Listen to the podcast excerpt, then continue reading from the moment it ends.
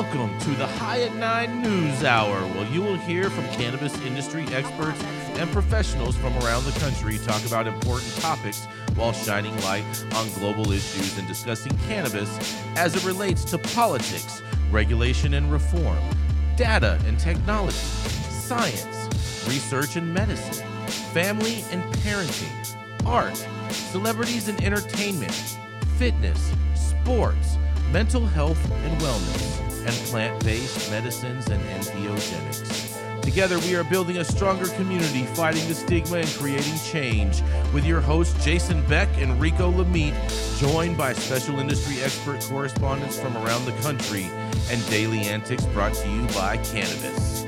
Coming to you live every Monday through Friday at 9 a.m. Pacific Time and high noon on the East Coast. And thank you all for getting high at 9 with us.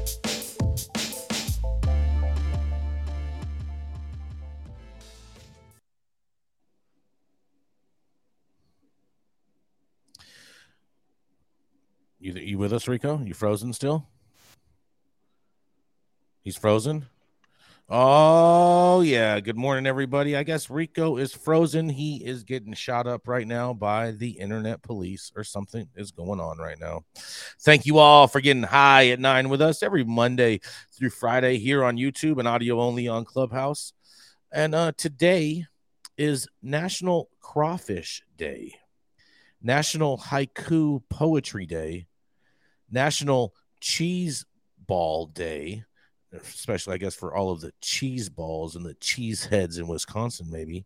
National Bat Appreciation Day. Not sure if they're talking about baseball bats, bats that fly, or the bats that get you high. And it's also National Ellis Island Family History Day today. Oh boy, that sounds interesting. I'm surprised that hasn't triggered Rico yet. But nonetheless, that's for oh man, what is going on today? Rico, are you with us? We can't hear you. You're on mute. Rico. Well, I guess I'm just going to go into my story then since Rico is totally uh inoperable today. Don't know what's going on on Rico's side, but Rico, we cannot hear you. I do see your lips moving, but nonetheless, we're going to keep it moving because it's Monday and we got a lot of shit to cover today. Here's an intro for you. The leader of this five ring circus of cannabis and psychedelic news, holding it down at Mar a Lago with his shiny new High at Nine News hat. It is Brother Jason Beck. Oh, yeah. Oh, thank you so much for that introduction, Matthew St. Germain. Very, very much appreciated. That was pretty quick on the fly. And since you referenced Mar a Lago, I figure I might as well talk about Trump today. That's right. Because there was a speech that was held on Friday and it's got cannabis people a little bit up in arms. But I think once they hear what he really means, everything's going to be all right. Because everything Trump said about mass shootings in an NRA speech, former president and future president Donald Trump insisted that America's continuing epidemic of mass shootings is, in quotes, not a gun problem while addressing the annual meeting of the National Rifle Association. Trump, speaking at the NRA meeting in Indianapolis, Indiana on Friday, argued without evidence that Democrats' mental health issues and transgender community and marijuana use were instead driving the rash of deadly mass shootings while paying tribute to police and offering prayers of to the families of the three children and three adults who were killed during a shooting at a Christian school in Nashville, Tennessee last month. Unquote. Our hearts were shattered by the news of the monstrous attack on a Christian elementary school in Nashville, Trump said. We we wrap those beautiful families in our love and we lift them up in our prayers. We also salute the law enforcement heroes who ran into danger and took out the killer with speed and skill and made us all very, very proud. It's a scandal and a tragedy that year after year, Democrats in Washington continue to hold common sense school safety measures hostage to their radical gun control agenda, which is which in virtually all classes would do nothing to prevent attacks by demented and disturbed individuals, he added. The former president claimed that school shootings had never been talked about until uh, around the year t- 2000. He said that firearms were not to blame for gun violence, arguing that the problem was instead social and spiritual. He says, Our country has been has been chock full of guns for centuries, and there were no talk of massacres of school children until around the year 2000, Trump said. That's when it really started. They started talking about it. This is not a gun problem. This is a mental health problem. This is a social problem. And this is a cultural problem. And this is a spiritual problem. While the number of U.S. school shootings has been increasing in recent years, there are not a new they're not a new phenomenon. With the first recorded incident occurring before the founding of the country in 1764, the bulk of the deadliest school shootings, however, have occurred in recent decades. Trump promised that he would roll back existing gun laws if elected uh, to a non-conservative to, to a non-consecutive second term in the White House, while working to arm teachers and install armed security guards at entrances of, of every school in America. And a quote, I will ask Congress to repeal totally ineffective legislation that makes it harder to protect our schools and easier for criminals to face absolutely no opposition when they go in, he said. For about 12 billion, we could fund armed security guards at the entrance of every school in America and also arm every willing teacher.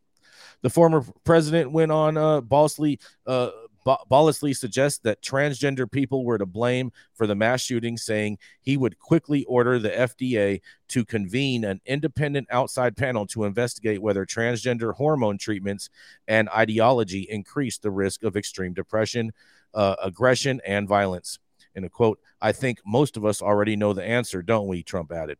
And he says there is no evidence that transgender hormone treatments are responsible for mass shootings, and transgender people make up a very small percentage of the U.S. population and have committed a tiny fraction of mass shootings, the bulk of which were cre- cre- committed by cisgender men. Cisgender, I'm not sure what that actually means, but uh, nonetheless, uh, where, where's the part where he's talking about the GMO weed?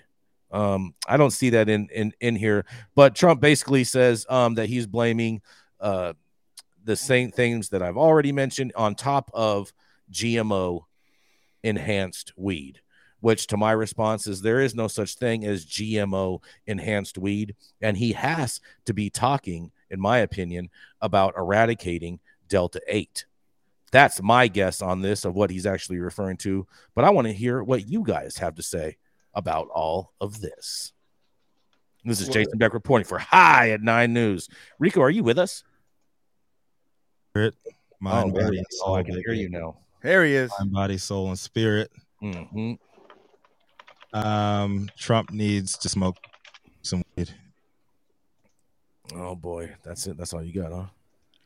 So it's your boy. Out man. of 173 of the last attacks, three attackers were transgender, and the attackers that were transgender were female to male, which means that uh, they were, uh, regardless of other psych medic- medications, they were on testosterone, which is te- the primary indicator in mass shootings and and actually probably 99% of violence perpetrated uh, from human to human.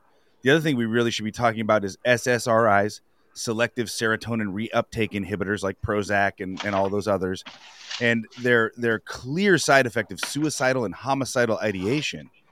And when we when we don't see that these people are disaffected, they're they're desocialized because they're sitting in the rooms on the computers. There's there's not the the the school programs. There's not the after school programs there used to be. There's not these uh these these occasions and and and abilities for socialization. You get these people that are disaffected, have suicidal and homicidal ideation, and then they can go buy a, a machine gun with with a 40 round clip and then the, story kind of writes itself to everyone's detriment at that point. But i think it's it's not just guns. I'm a gun owner and i'm a gun advocate. I, I believe in people's right to own guns but at the same time i think that we really need to begin addressing the mental health crisis in america and we really should talk about the Republicans and their deification of Ronald Reagan and how Ronald Reagan started in California by closing mental health facilities for people who were deemed to not be a direct harm to themselves. And he took all that money and put it into prisons. He took the money from healthcare and education and put it into prisons. And they got elected as president. He did the same thing nationwide. And now, when you see mass homelessness, mass shootings, the amount of violence and insanity we have, our prisons are overcrowded because of mandatory minimums. All of this stuff was Ronald Reagan.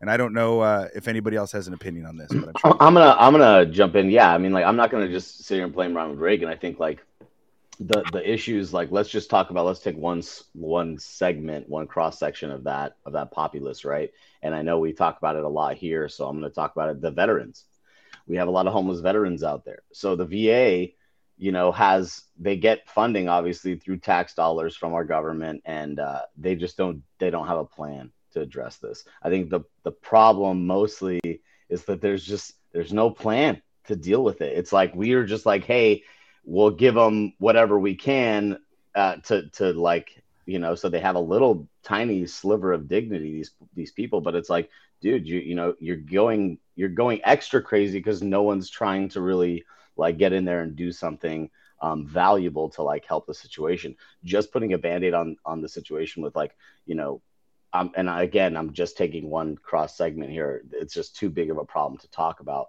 But just like the homelessness issues and then the homelessness you know extends into the you know residential areas where you know there's conflict. There's there's bound to be. So it's like look if if we're real serious about creating like um you know an environment where where we don't have this happening. It's not just like gun control or this. It's like a whole revamping of the way we look at our our issues our social issues as a society. And maybe there's a solution in there somewhere but it's got to start with like actual you know dollars being spent to with a plan. And i think there's no nobody can really agree on a plan. I think we had a, in la for instance we had a mayoral race recently um, you know and there were polar opposites um, as the as the you know campaigns are going we we see like one group wants to you know really dismantle and has a plan that they think is effective and the other side of the coin they want to perpetuate the issue a little more and they want to like try to create more groups and more um, subsidization to like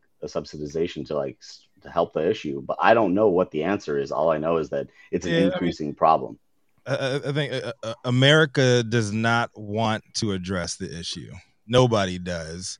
'Cause if they did, I mean, the data is right. think- I mean, the data is right in front of you. Like, like like, when are you going to do a mass, uh, a, a mass analysis of white males in the in, in, in the nation and how they are the biggest reason why any of this shit is going down? But I don't know what that means though, Rico. White males, like, dude, like, listen, like mass at one- if you want to talk one- about Nearly I mean, 100% that- but- of but mass shooters not- are white males. Wait, wait, mass shooters. Okay, so people that go in and take guns. But what about all of the other gun violence in America? Are we just going to segment white men and say just- white men that are We're talking about mass issues? shooting, though, Simon. We're I- talking. I, think about we're talking about gun violence. I think we're talking about gun violence. No, we're not. We're actually. No, we're talking hold- about mass on, shooters we're what really Trump said talking about mass shooters Uh, hold on, let me, specifically. so slow, slow, slow down, slow down, Matthew. What we're really talking about is President Trump's comments in regards to mass shootings and his Yeah. comments in regards that he believes that they are caused by um by these mental illness claims, uh, GMO, uh, weed, and transgenderism. That's what he was saying. And so I think that when he's saying GMO weed, I believe that he's talking about Delta 8 and not actually real weed because there is no such thing as GMO. I think he's just I think he's just grasping for straws and trying to get in the headlines like he did with his Mexico his Mexico client uh, um, um, um, comment leading up to his last uh, his first uh, presidency, I should say.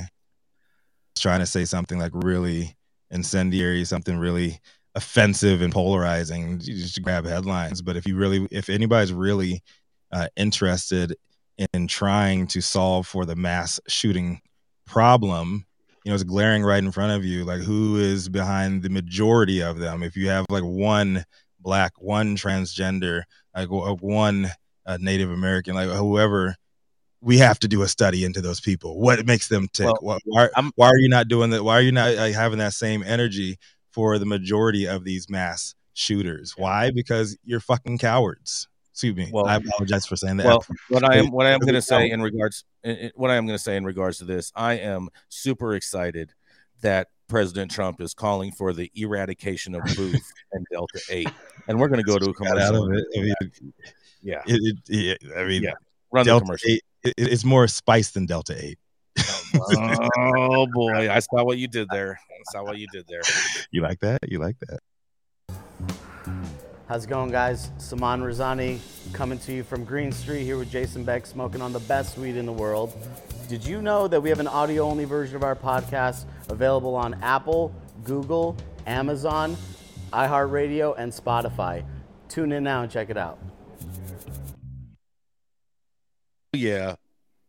Coming up next, it is the dope dad himself who finally unleashed, was able to free himself from the cufflinks of the internet gangbangers that still prolong him and still follow him from house to house. It's kind of like poltergeist, but it's the internet, right?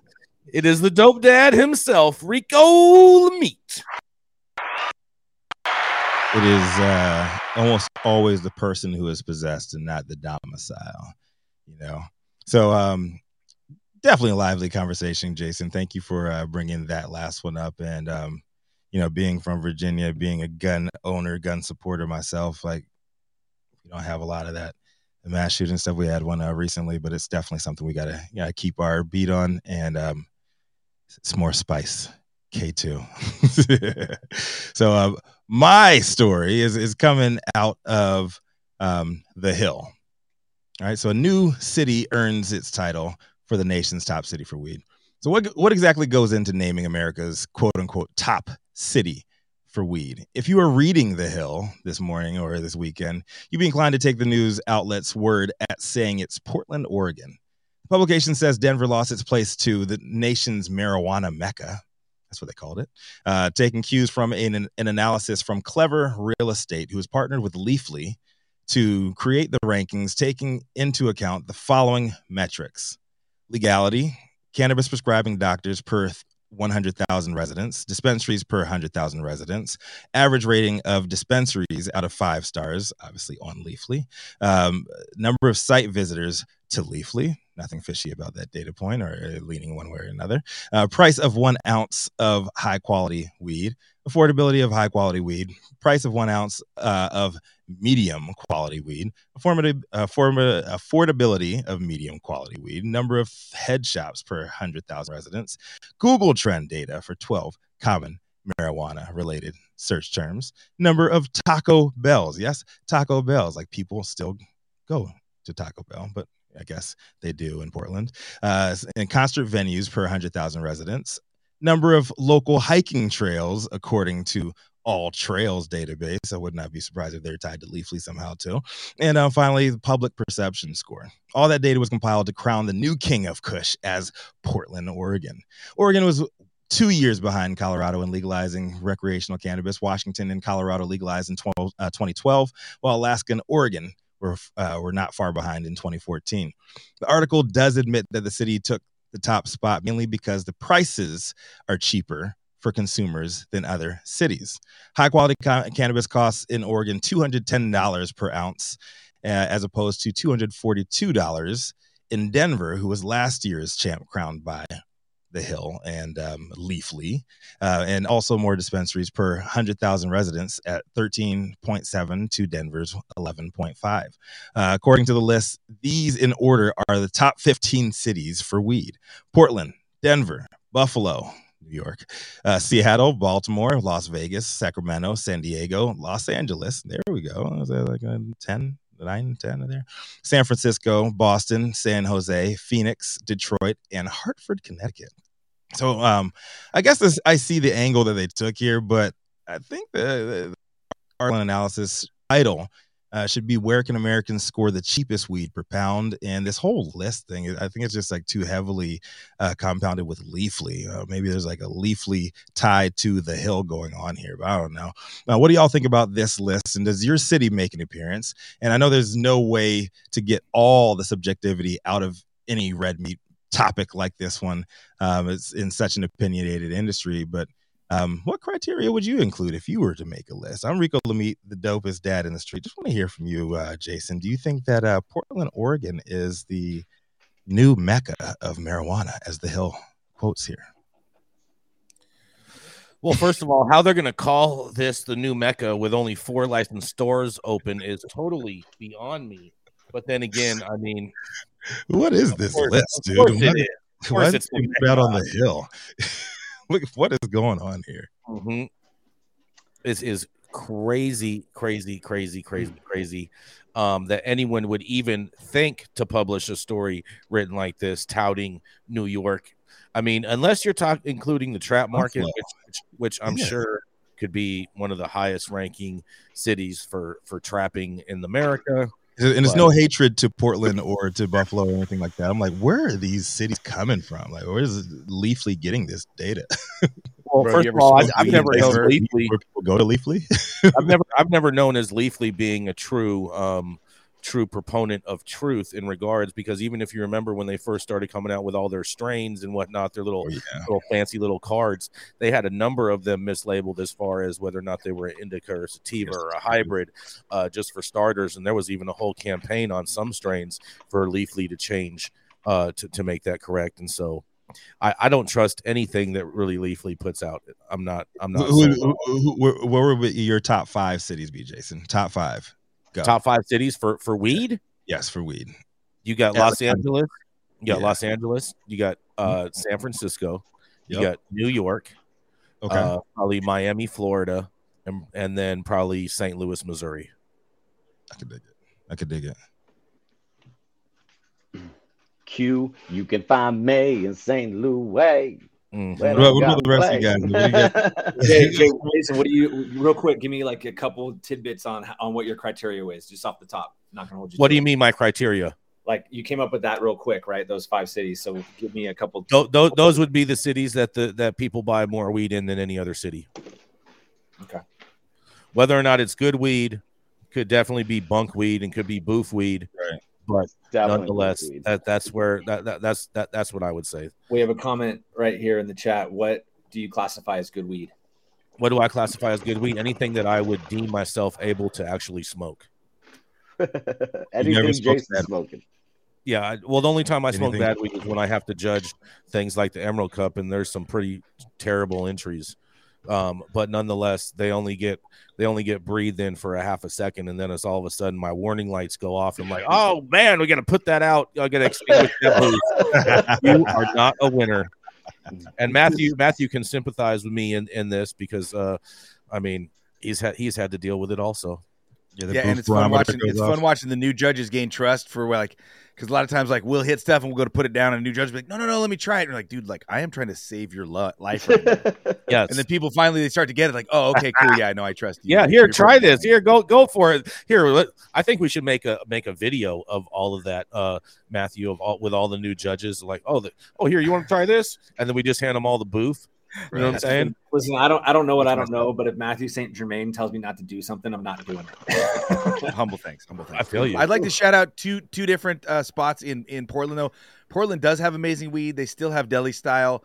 The quality is off the charts. It's it's I don't know really about that. well. I do because I go there all the time. I know people there.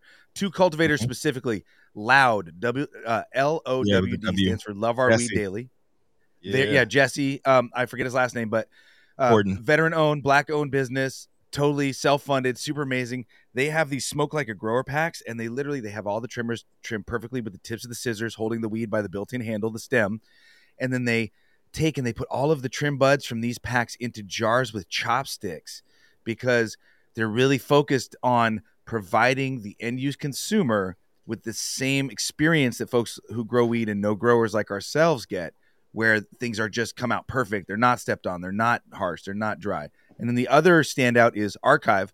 Archive Genetics. They they they have a dispensary. They're also one of the best seed breeders on the planet. They made the Moonbow. They made the Rainbow Belts. I could go on at length of, stuff they've made. They're just outside of Portland, and they're also amazing. You can never go wrong.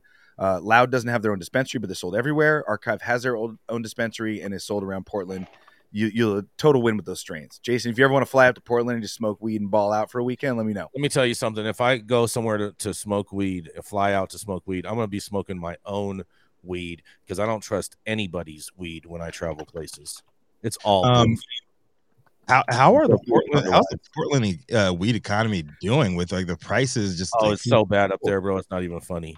I feel bad if you have to heard much about it recently. Oh, Small man. cultivators without without huge overhead and quad A weed are Mm-hmm. are are surviving and thriving. Archives doing great. Loud's doing great. Yeah, big, yeah, Oh, big- yeah, big ups to Portland, man. Got good people out there, and it's like no no hatred going out to them. I was just like this this whole list is just the whole criteria just seems off. I have no idea why the Hill would pick this one up.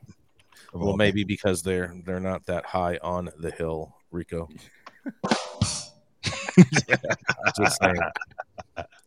I guess not. Let's go, let's go to Matthew Rico. Let's do it. He's an immortal cannabis wizard with a PhD in tripping balls, and he used that valuable Hogwarts liberal arts degree to vouch for a vetted entrance into cannabis, where he spent over three centuries in sales, marketing, cultivation, time travel, and you know what? Calling out your bullshit. Up next, y'all know who it is Matthew St. Germain. Thanks, brother Rico. Happy Monday, everybody.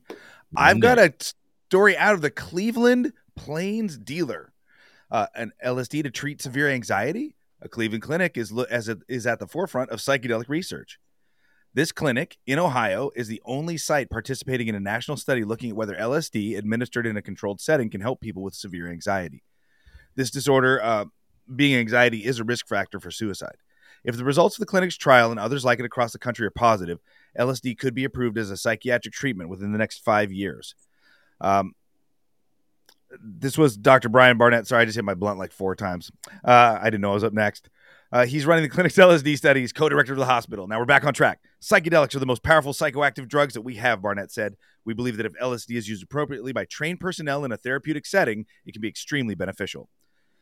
Small doses of LSD loosen up the patient's consciousness and make them more readily able to discuss unconscious thoughts. Larger doses in, induce what's called a mystical experience, during which people feel connected with the universe and is as if they have experienced the divine. LSD may be able to help the large numbers of American adults diagnosed with a mental health disorder, said MindMed CEO Robert Barrow. MindMed, which is sponsoring the study, the clinic and 19 other sites, investigates the therapeutic potential of psychedelic drugs for psychiatry, addiction, pain, and neurology. Psychedelic drugs have the unique ability to show clinical benefits quickly while also maintaining those benefits for up to a year after only a few doses.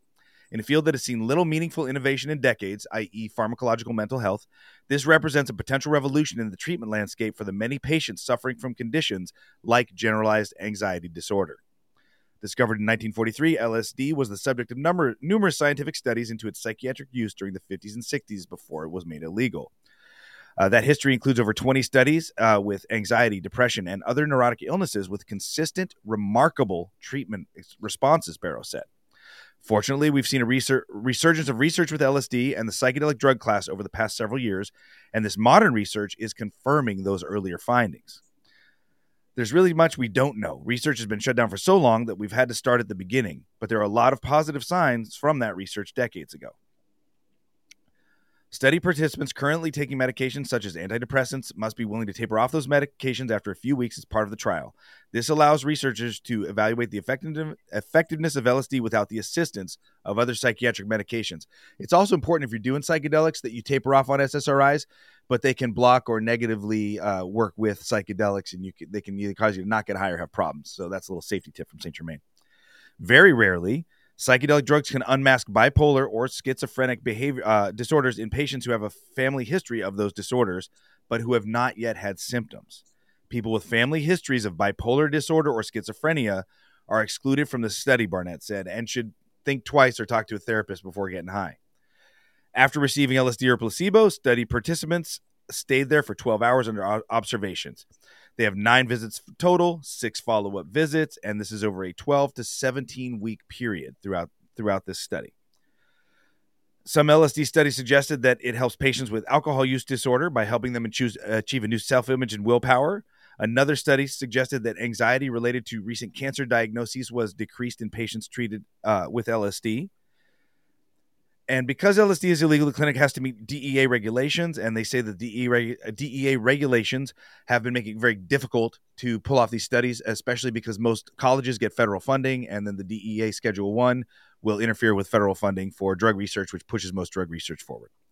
Uh, Barnett follows up by saying, I think this is a valuable opportunity for the scientific community in Cleveland and elsewhere to really catch up and participate in the psychedelic renaissance. I think there's going to be some significant opportunities to develop new treatments that could be potentially life changing for patients. And I, would like to end with again saying I posted a couple studies in today's chat about suicidal and homicidal ideation with SSRIs. The biggest reason that our government, our Congress people are not talking about it is because they are directly funded by the companies that are pushing this on America. And if we look at psychedelics and therapy as a treatment for these problems, what happens is SSRIs make you blank. They treat bipolar and these other ups and downs that are kind of consistent with just being a human alive in a crazy world by blanking you out and turning you into a robot. Psychedelics deal with this this same uh, awesome and sometimes terrifying reality by allowing you to see that you're connected to a greater a, a thing greater than yourself. You're part of a global community, and though it might be difficult, they give you inspiration to move forward with love together with the rest of your human family, right? And so, I think a big key is attacking alienation through inclusion and connection. And I think psychedelics are a great way to do that. And again, the reason we're not hearing Congress people yelling about this on the floor uh, of of of the Capitol is because they are in the pocket of the pharmaceutical industry. This is Matthew St. Germain with an informative and highly edited and political story for Monday. Thanks, guys. Yo, respect, respect for taking that one, dude. That's So- amazing. So so your your your background is what they are saying is uh, going to help people with PTSD is what you're telling me. 'Cause it looks I like mean, one big sheet. really of yeah and and and i was very lucky in that i probably had a, a much minor more minor amount of trauma than most people but i started taking lsd at the grateful dead and immediately was like well i got to go do this at home there's something bigger here and i started doing it at home by myself and with just a very small amount of friends in the dark and i was able to heal a lot of my own traumas and really just see who i was and what the real lay of the land is man because we're raised in this violent, egocentric, dominating culture where it's like, dude, just I'm gonna get mine by dominating everybody. And then what you do, what, what happens when you take psychedelics is you kind of zoom out, and all of a sudden you see there's a greater organism here, and really it's not survival of the fittest through competition; it's survival of, of the fittest through cooperation. Yeah. Uh, yeah, I mean, I mean, really, it's like the but the the key there, the core there is everyone's just trying to like you know figure out who they are. Maybe some of them are being people they're not supposed to be, and everyone's hiding behind their fear and their in their ego, and and that is letting you release all that. Now we prescribe exactly what Matt's saying here, which is exactly right. We like prescribe psychotropic drugs, SSRIs, you know, um, to to deal with these things in a lot of cases instead of like you know using other chemicals to to do the same thing that don't have the effect. And the reason why no one's talking about this at the government level is because realistically like they they actually tell you when you take the medicine like what the side effects are. And like you know those things like between doctor patient. So the government doesn't need to get involved. And yes they are you know being silenced because of all of the campaign funds and because this is all just a fucking giant cesspool. And uh, that's why they're trying to keep us out and keep us silenced because they you know they they see the real power. They know that we're making real medicine but that's what they've done to tarnish the entire nutraceutical world right? They they they they say the science that's pseudoscience they say it's it's not you cannot quantify that beyond a reasonable doubt because it's not a pure you know uh, active pharmaceutical ingredient and api um, so so these things are all the bullshit right? Because what ha- what's going to happen is when they legalize cannabis globally federally whatever it's going to be the distillates. It's going to be those things that are going to be the acceptable uh, active ingredient for the pharmaceut- pharmaceutical companies to use in their product because they know without a without a shadow of a doubt this is you know 90 plus percent the active drug that's going to you know they're going to use to inhibit whatever you know receptors in your body. So that that's like the longest that's the oldest game in the book. So how are psychedelics going to change? It's the certification programs actually that are happening right now. And um you know I'm, I'm unprepared for this but i'll i'll try to link the uh, the certification program right now. It's a national program um, headed by you know neuroscientists doctors phds lots like you know like the real people that are supposed to certify these types of um, you know groups and bodies that are going to be giving the treatments to people right? And uh, it's it's you know it's therapy based stuff. So it's like that's really what it is is more you know there needs to be more inclusion for you know going to therapy to deal with your your shit. And maybe you have the added benefit of going to a therapy session where they give you psychedelics they give you mdma mda um, some some other you know synthetic drug that was Ego produced. blockers. Yep, same same as you know the pharmaceutical drugs. It's you know these are the same you know similar processes, but they're just different you know compounds they're using as the precursors to those things. Now I'm a total advocate for just you know general mental health, but uh, psychedelics I think a lot of people would would get a lot of benefit from. So respect Matt for for telling the story. Yeah, I'm with you 100 percent on that, for Simon. this one. Yeah, big love for this one. I, I, I think everything is What he said. Oh, what what he said. I think everything is uh, tied to the uh, everything's tied to the ego, man. So you need some Yes, more ego blockers, and we're gonna have better conversations, more muted tones with each other. And um, I think this is thank you for covering the story number one, but um, uh, I think there's more uh, more people need to open their minds, or at least uh, try mind psychedelics, try out psychedelics in their lives, and uh, and see how your conversations begin to change as well. Anxiety and all these other ailments, a lot of them are just tied to your ego, and when it comes to an inf- inflated state, you need something to push that back down. Uh, we got to go to a commercial. We're going to be right back. Respect. Control Tower from Highly Educated has perfected the dab. Utilizing the concept of thin film evaporation, you can waste none of it and taste all of it. The micro texture of the SE pillar increases nucleation at elevated temperatures. And with the tower propelling at 2600 RPMs, it's certainly the most efficient dab experience to date. The Control Tower from Highly Educated. Oh, yeah, everyone. We stopped our disclaimer, but we do want to remind everybody to make sure that you hit that subscribe button, hit that like button, and make sure that you go over to our website, www.highat9news.com. Make sure that you check us out. Make sure you sign up for our newsletter as well as our 420 giveaway. Let us know what you're going to be doing this 420. We want to share what how you'll be celebrating the high holiday this Thursday. And that's about right. On to the next commercial ad. Keeping up to date on the evolving policies of relevant state, local, and federal governments is key to success.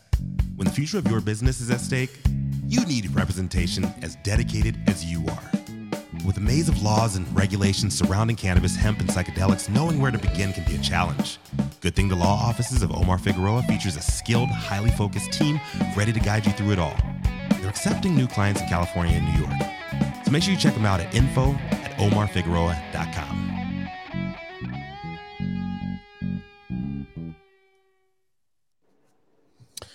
Oh, coming up next, that's right, is Mr. Chris Eggers. It's the cop who traded his badge for a blunt and a notepad. That's right, trying to keep us all safe and also helping us know what real DEI is all about. That's right, it is the man, Mr. Christopher Eggers. JB, everybody. My article comes out of the Orange County Register. I'm curious to see what uh, my friends down in SoCal feel about this article. The headline reads California is changing how it goes after illegal cannabis. Here's what California counties had the most illegal cannabis plants in 2022, and I'm going to get to that list. Fighting the illicit pot market. It's been five years since recreational cannabis began uh, sales began in California. Many have played by the rules, but the illegal growth and sale of plant continue to undermine those obeying the laws, according to this article. Since the establishment in 1983, the campaign against marijuana planting, CAMP, has had more than 110 law enforcement agencies involved, making it one of the largest law enforcement task force in the U.S. But times are changing. California Attorney General Rob Bonta announced Camp seized nearly 1 million illegally cultivated cannabis plants and more than 200,000 pounds of illegally processed cannabis. Um, he also announced that the Department of Justice will be phasing out camp in favor of a year-round multi-agency program, eradication and prevention of illegal of illicit cannabis. EPIC. So, what is EPIC? The EPIC program focuses on the investigation and prosecution of civil and criminal cases related to the illicit cannabis cultivation, with a focus on environmental and economic harms and labor exploitation. Beginning in 2022, EPIC uh, transitioned the Department of Justice 30 year seasonal eradication program into a year round task force. EPIC is a multi agency collaboration led by the DOG, DOJ in partnership with the U.S. Department of Agriculture's U.S. Forest Service, the Department of Interior's Bureau of Land Management and National Park Service, the California Department of Fish and Wildlife, the U.S. Department of Justice Drug Administration, uh, Drug Enforcement Administration, the DEA, California National Guard, uh, the Central Valley High Intensity Drug, Drug Trafficking Area Programs, California State Parks, and other local law enforcement departments. EPIC works in close coordination with DOJ's Cannabis Control Section. Um, and recently, they were just given, where did it, where I just lost in my article, 25. a whole bunch of money, and I'll get to it. I'm sorry, but let me read down these uh, these counties. Plants seized by county in 2022. Top 10 counties for plants eradication. Eradicate, eradicated. Mendocino, 18 sites, 190,000 plants. Riverside, 77 sites, almost 160,000 plants. San Bernardino, 41 sites. Lake County, 51 sites, all the way down to Shasta, 19 sites, 26,000 plants. Now, this article has some great graphics. Uh, it shows by county how many plants were seized, uh, where the activity is in California, and where it's going. Um, I thought this was really interesting. And then there's another uh, graphic about California's divide prohibited. 56% of municipalities, cities, and counties prohibit all cannabis business types, and only 44% allow it. I hope we can share this uh, this graphic on our sites. Um, and then there's just a lot of good data, but it's all in graphic form. So I, I urge you to go click the link uh, in our chats, check out this article, pull it up, and uh, curious to see what you guys have to say about this. Very interesting. Camp no longer, Epic in play. Anybody have thoughts? Same poop, different toilet.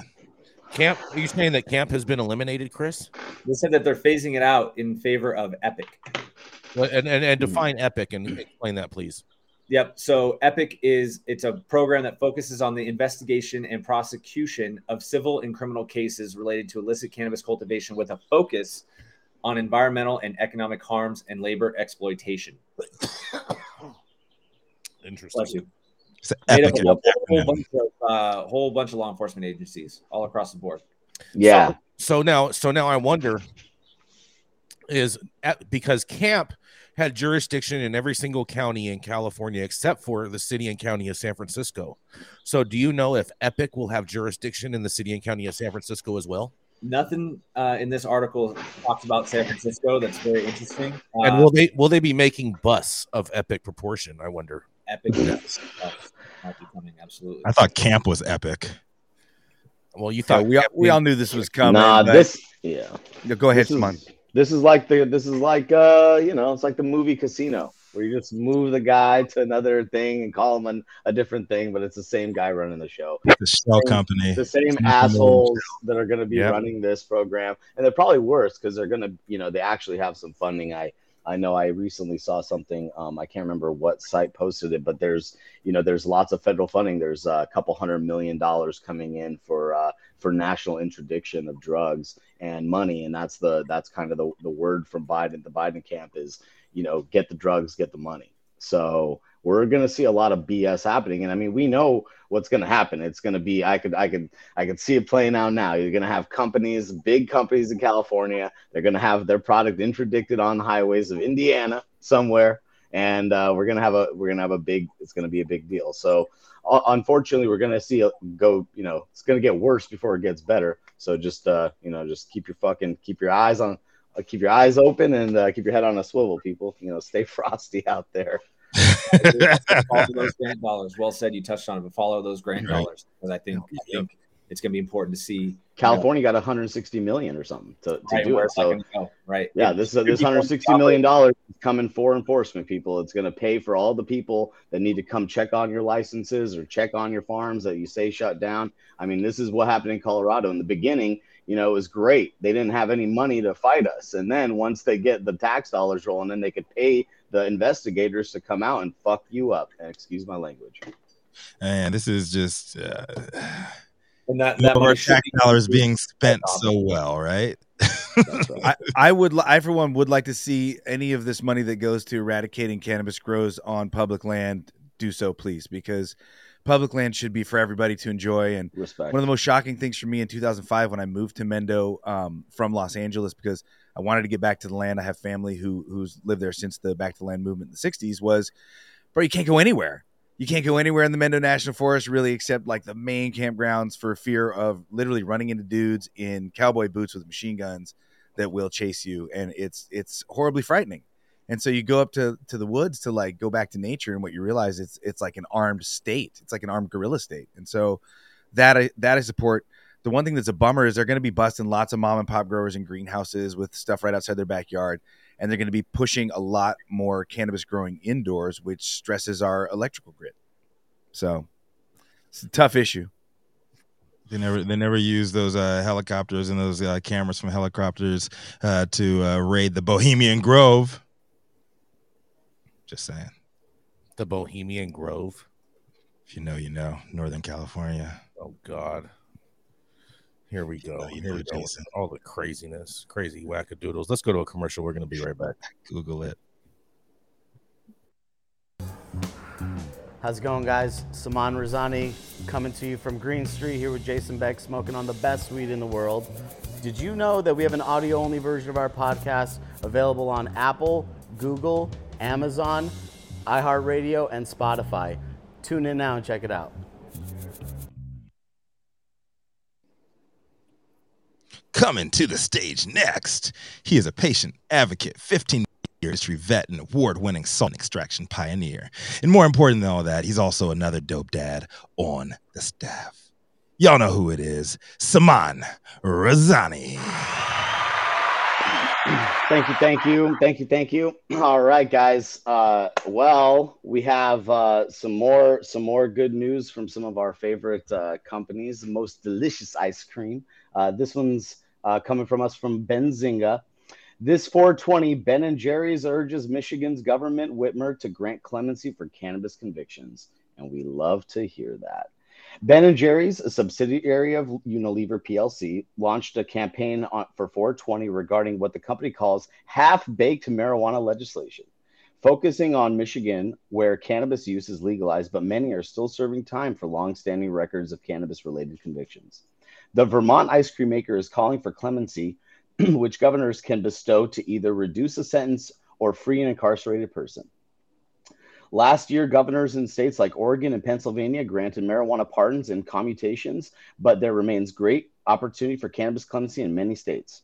For example, in 2021, Michigan Governor Gretchen Whitmer signed legislation that streamlined removal of cannabis and other misdemeanors from public record, but excludes felony convictions for sentences of 10 years uh, for 10 or more years.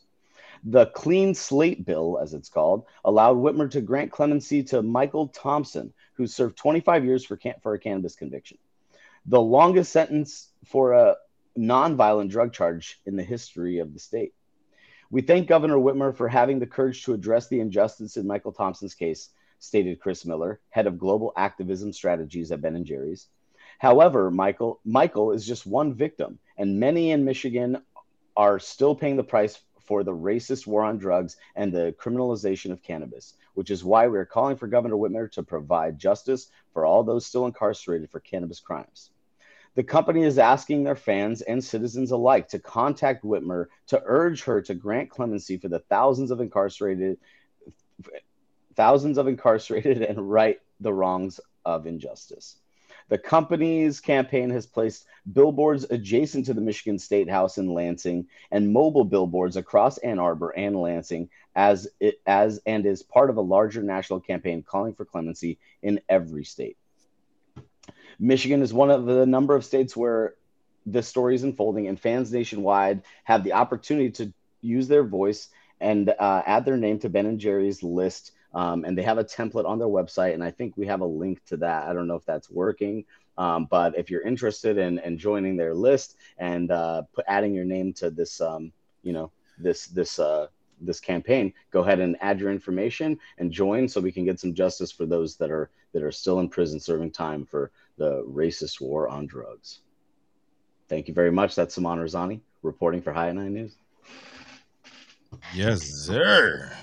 I like this. I mean, I love how Ben and Jerry's is trying to get on this bandwagon on in New York. They- It's, Like- it's, it's no bandwagon, man. Yeah, it is. It is.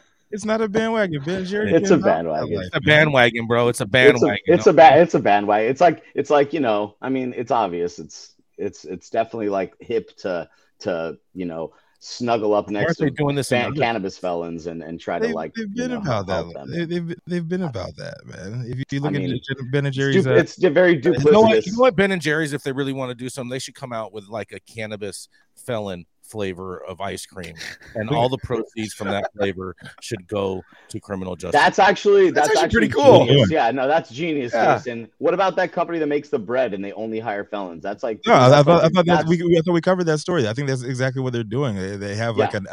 a, a, a quote unquote doing. non-profit cannabis uh, uh, um, uh, focused flavor or, or some something they're coming out. They have I like mean, a, They don't, they don't have a none of that shit. brand or something, and they said like everything is going to be uh, donated from that. Any any Yeah. profit donated uh, from that's It- going to.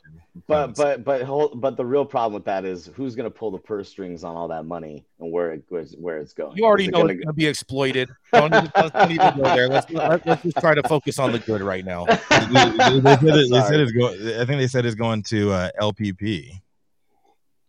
it's definitely not going to you know PIMP. Put it in my pocket, as my You friend. know it's Jason said. get more. I like that. I like that so much. That's but, uh, Jason's. that's a Jason line. That's a that's a Jason Beck ism right there. So you can thank my man right here. well, well I, I generally don't uh, uh, um, uh, defend corporations. Like Ben and Jerry's has a pretty uh, decent uh, uh, track record when it comes to doing stuff like this. So, um, you know, gotta have their back just a little bit on this one. Their back. What's that? You have their back on this one. I gotta, I gotta have their back just a little bit, and they make some great uh, non-lactose fucking. Uh, I wonder how the cows feel about That's it. There's some We're gonna, Rico, you're just leaving us wide open, man. Me too, though. It's all good. um, They got some- they got some great. They got some great No, flavors I'm- when it comes to like I'm- I'm- non-lactose. I'm glad. I'm glad they're doing it, but it's like, look, again, it's the duplicity that we all hate to see, and I know everyone's sick of it. So if we can just get real, you know, um, you know, they're Ben and Jerry's is owned by a very large, you know, corporation, and Word. you know, I mean, we've all seen the movie WALL-E, and we know what's gonna happen when all Mhm. the corporations just run shit. It's gonna just destroy our world. So it's gonna be a bunch of uh, WALL-E was your example for that. WALL-E, bro. Have you not seen WALL-E? Come not seen on, come on, come on, people. Well, Jason, it is you- true. You just got get. You just got blazed. It's Jason needs all Jason. Jason doesn't have kids, people. We already know. I, I've seen WALL-E. word, Simon, word. I, I, I have seen WALL-E, and, and I don't understand why you would even use that in the in the reference to this. This is Dude, that more, this is exactly. way more like Terminator, bro. You remember what Unilever- WALL-E's about. Unilever is like that. Is like that shadow core. WALL-E was trying They to are. gain favor amongst humans. Well, well, there's there's America where you can uh, monopolize whatever you want, and it's all about corporations because they run the government. So Corporations are everything's people gonna- too. right? Bing, and- bing, bing. yes, right. every everything that we touch, feel, I, I interact with with it over the next ten years is going to be corporation owned. Yeah, and cannabis is no different. It's Well, I mean, in all definitely fairness, corporations are people too. Be- and Hey, on that hey, note, I got uh, binders binders full of women, and I wish they were all on our show today because we need some more estrogen. It seems like we're the black hat crew today, huh? Yeah. yeah, I like Black it. hat. We're rolling. Yes, Boom. that's right. I mean, I'm not. I couldn't find my nine. I couldn't find my high nine hat. Thanks for sending it, Jay. Yes, no worries. Glad you guys all glad you guys all got those.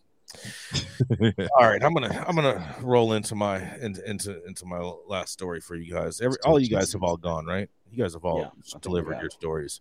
All right, so there's there's one more story I happened to find this morning.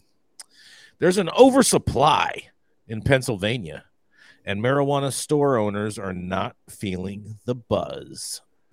Medical cannabis users in Pennsylvania have been enjoying a two year high with prices falling as much as 62%, but store owners are not feeling the buzz. Balance sheets are awash in red ink for multi state operators that run dispensaries where cannabis products are sold, and the development of two big grow and processing facilities in the Pittsburgh area is up and in the air. Oversupply is part of the problem, said Stephen M. Sacharin, principal at Fidelia, uh, Philadelphia-based Smart Council LLC, and a cannabis industry veteran, so self-proclaimed. He says in a quote, "This is extremely good for consumers." He said, "This is a panicky time for the companies, and everybody seems to believe cannabis is a gold mine." Well, it's not. Since reaching a peak price of $14.53 per gram back in July of 2021, the retail dry leaf price of cannabis skidded to $9.81 per gram by March of 2023, a 32.4% drop, according to the Pennsylvania Medical Marijuana Advisory Board. A steeper decline was reported in wholesale prices, which plummeted to a per gram price of $4.09 from a peak of $10.65 in January.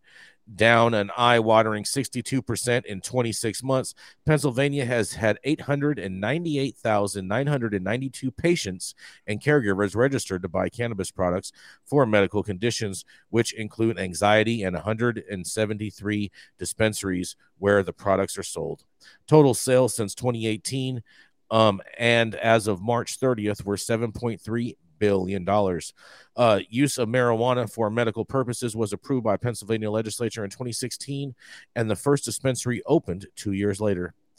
Falling cannabis prices have translated into losses for for the big multi-state operators that dominate Pennsylvania's legal pot market, and Quincy, Florida-based Trulieve Cannabis Corp, which has 20 dispensaries in Pennsylvania, including ones in Cranberry Township, Squirrel Hill, and Northside, reported a net income loss of 246.1 million dollars on 1.2 billion in revenue for 2022.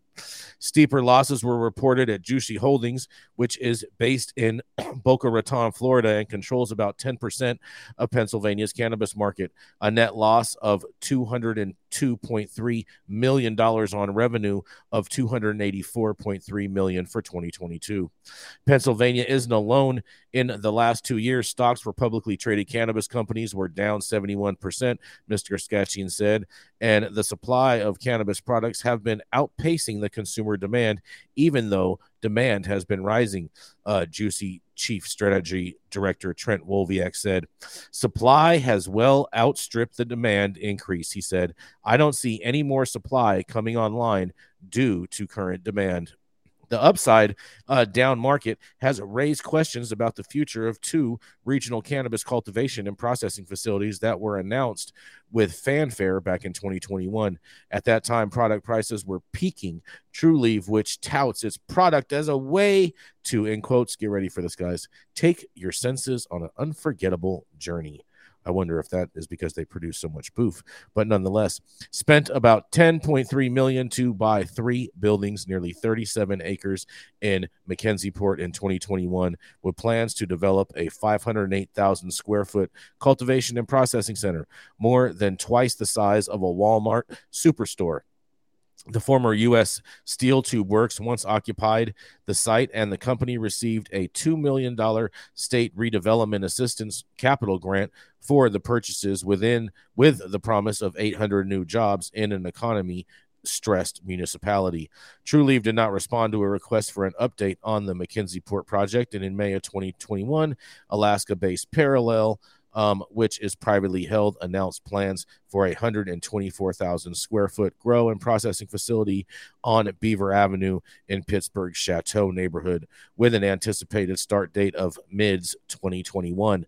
The site had room for a future 36,000 square foot facility expansion. Among Parallel's products are Coral Reefer and Float and Highs but parallels plans to go public in a deal valued at 1.9 billion with Los Angeles-based Ceres Acquisition Corp collapsed in September of 2021 with CEO William William Beau Wrigley stepping down. Since then, the company has been dealing with investor lawsuits over financial disclosures and other matters, and parallel officials did not respond to a request for comment. Oh man, it seems like the Pennsylvania industry is just evaporating evaporating and evaporating. And uh, in, in, in all fairness, they're still getting a decent price on wholesale with over four dollars a gram. But what do you guys think? This is Jason Beck. Man, I think with all I think with all that evaporation, it's going to precipitate some mids up in there pretty soon. So you know, well, the shit was already mids. It's going to precipitate more mids for them. Did you know anyone that drove to Pennsylvania for their high quality cannabis? No, but I'm I'm I'm just hoping that they continue just with the boof so that uh, so that New Jersey can get it popping. Their their uh, adult use isn't is, isn't even kicked off yet, right? Nope. No, It's they keep they keep marijuana. voting it yeah. down. They they've actually outlawed like a lot of things. Like you can't do vapes with like um like another natural terpenes or flavoring. It has to all come from cannabis if you're doing a vapor. It has to be raw distillate in the vape pen. So that's uh you know like Pennsylvania has actually taken some very hard lines on um on a lot of the regulation, and they've voted down the adult use every single time that's come up. So um, it's very interesting in Pennsylvania, you know. But we know Pennsylvania is a crazy place.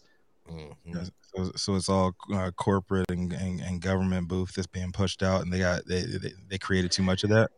Yeah, they have like distri- I mean, they even have like distribution centers for alcohol. It's like you can't go to a liquor store; you have to go to like a warehouse and like load up your. It's like it's like weird. I don't know if it's everywhere. Maybe not in like Philly or the cities, but I know my cousin lives in a small city out like north of Pittsburgh, and it was you know that was the situation. Um, obviously they have like bars and stuff, but like they just take a really interesting approach to all the regulation for this kind of stuff with alcohol, you know, and with cannabis. So I don't think it's out of the norm for them. It's definitely out of the norm for for everyone else. They're way an outlier in all all of their uh, you know government and bureaucratic nonsense. Yeah, The one good news is is any lessening of cannabis and psychedelic uh, stigmatization in in Philadelphia or uh, in Pennsylvania is a good thing because it's a very repressive state and they're still locking up people for years for psychedelics and cannabis. I mean, what what part of the story told you that that, that that's happening out there? When cannabis is legalized, people are affected by cannabis in positive ways, and family members and friends of those people then have their cannabis attitudes altered. And this is from several studies in in multiple different states. I can Uh, see in that, America. but they, they they they haven't voted in adult use yet. It's just you still have to go get a doctor's note and Agreed. Agreed. It has to start somewhere, and and medical use is usually the tip of the grappling hook, and recreational is climbing up that rope right after it.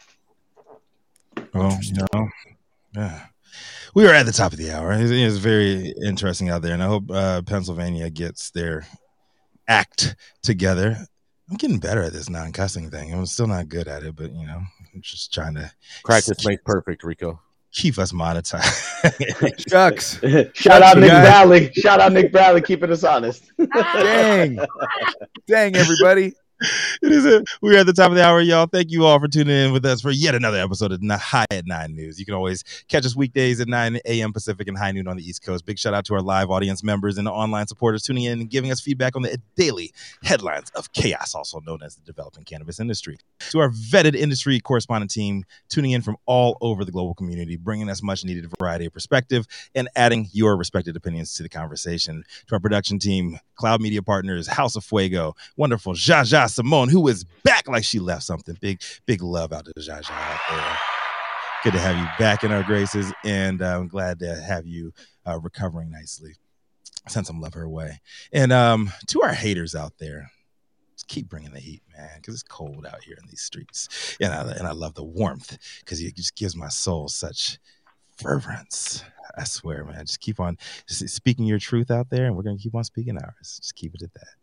And finally, Cannabis Sativa L, the reason why we show up every single day to read these headlines. We love you so very much. We're going to keep it rocking just for you. It is Monday, April 17th, 2023. The show is over, and you've been blessed with today's top industry headlines. Uh, we hope it was enough to put in your pipe and smoke it at least until tomorrow. Y'all know who it is Rico Lamitte, the dopest dad on the street, and I'm signing off. I want to give this to Saman Razani. What we have for the people, man? Give us something to close the day. Man, man, people have a blessed week. Stay positive and stay happy, and just help each other out. That's all. That's all my message is for for this week. spread love. Oh yeah, and, and everybody and for everybody who is missing the women on our show, I know Nicole and Gretchen. We missed them too. We we missed them so very much, and uh, they're out there at lobby days doing the damn thing, representing our show, representing their own uh, perspectives, and uh, send them some love, man. Check in for them uh, out in DC. If you guys are out there, make sure you guys send some good vibes their way too. Peace, guys. Love y'all.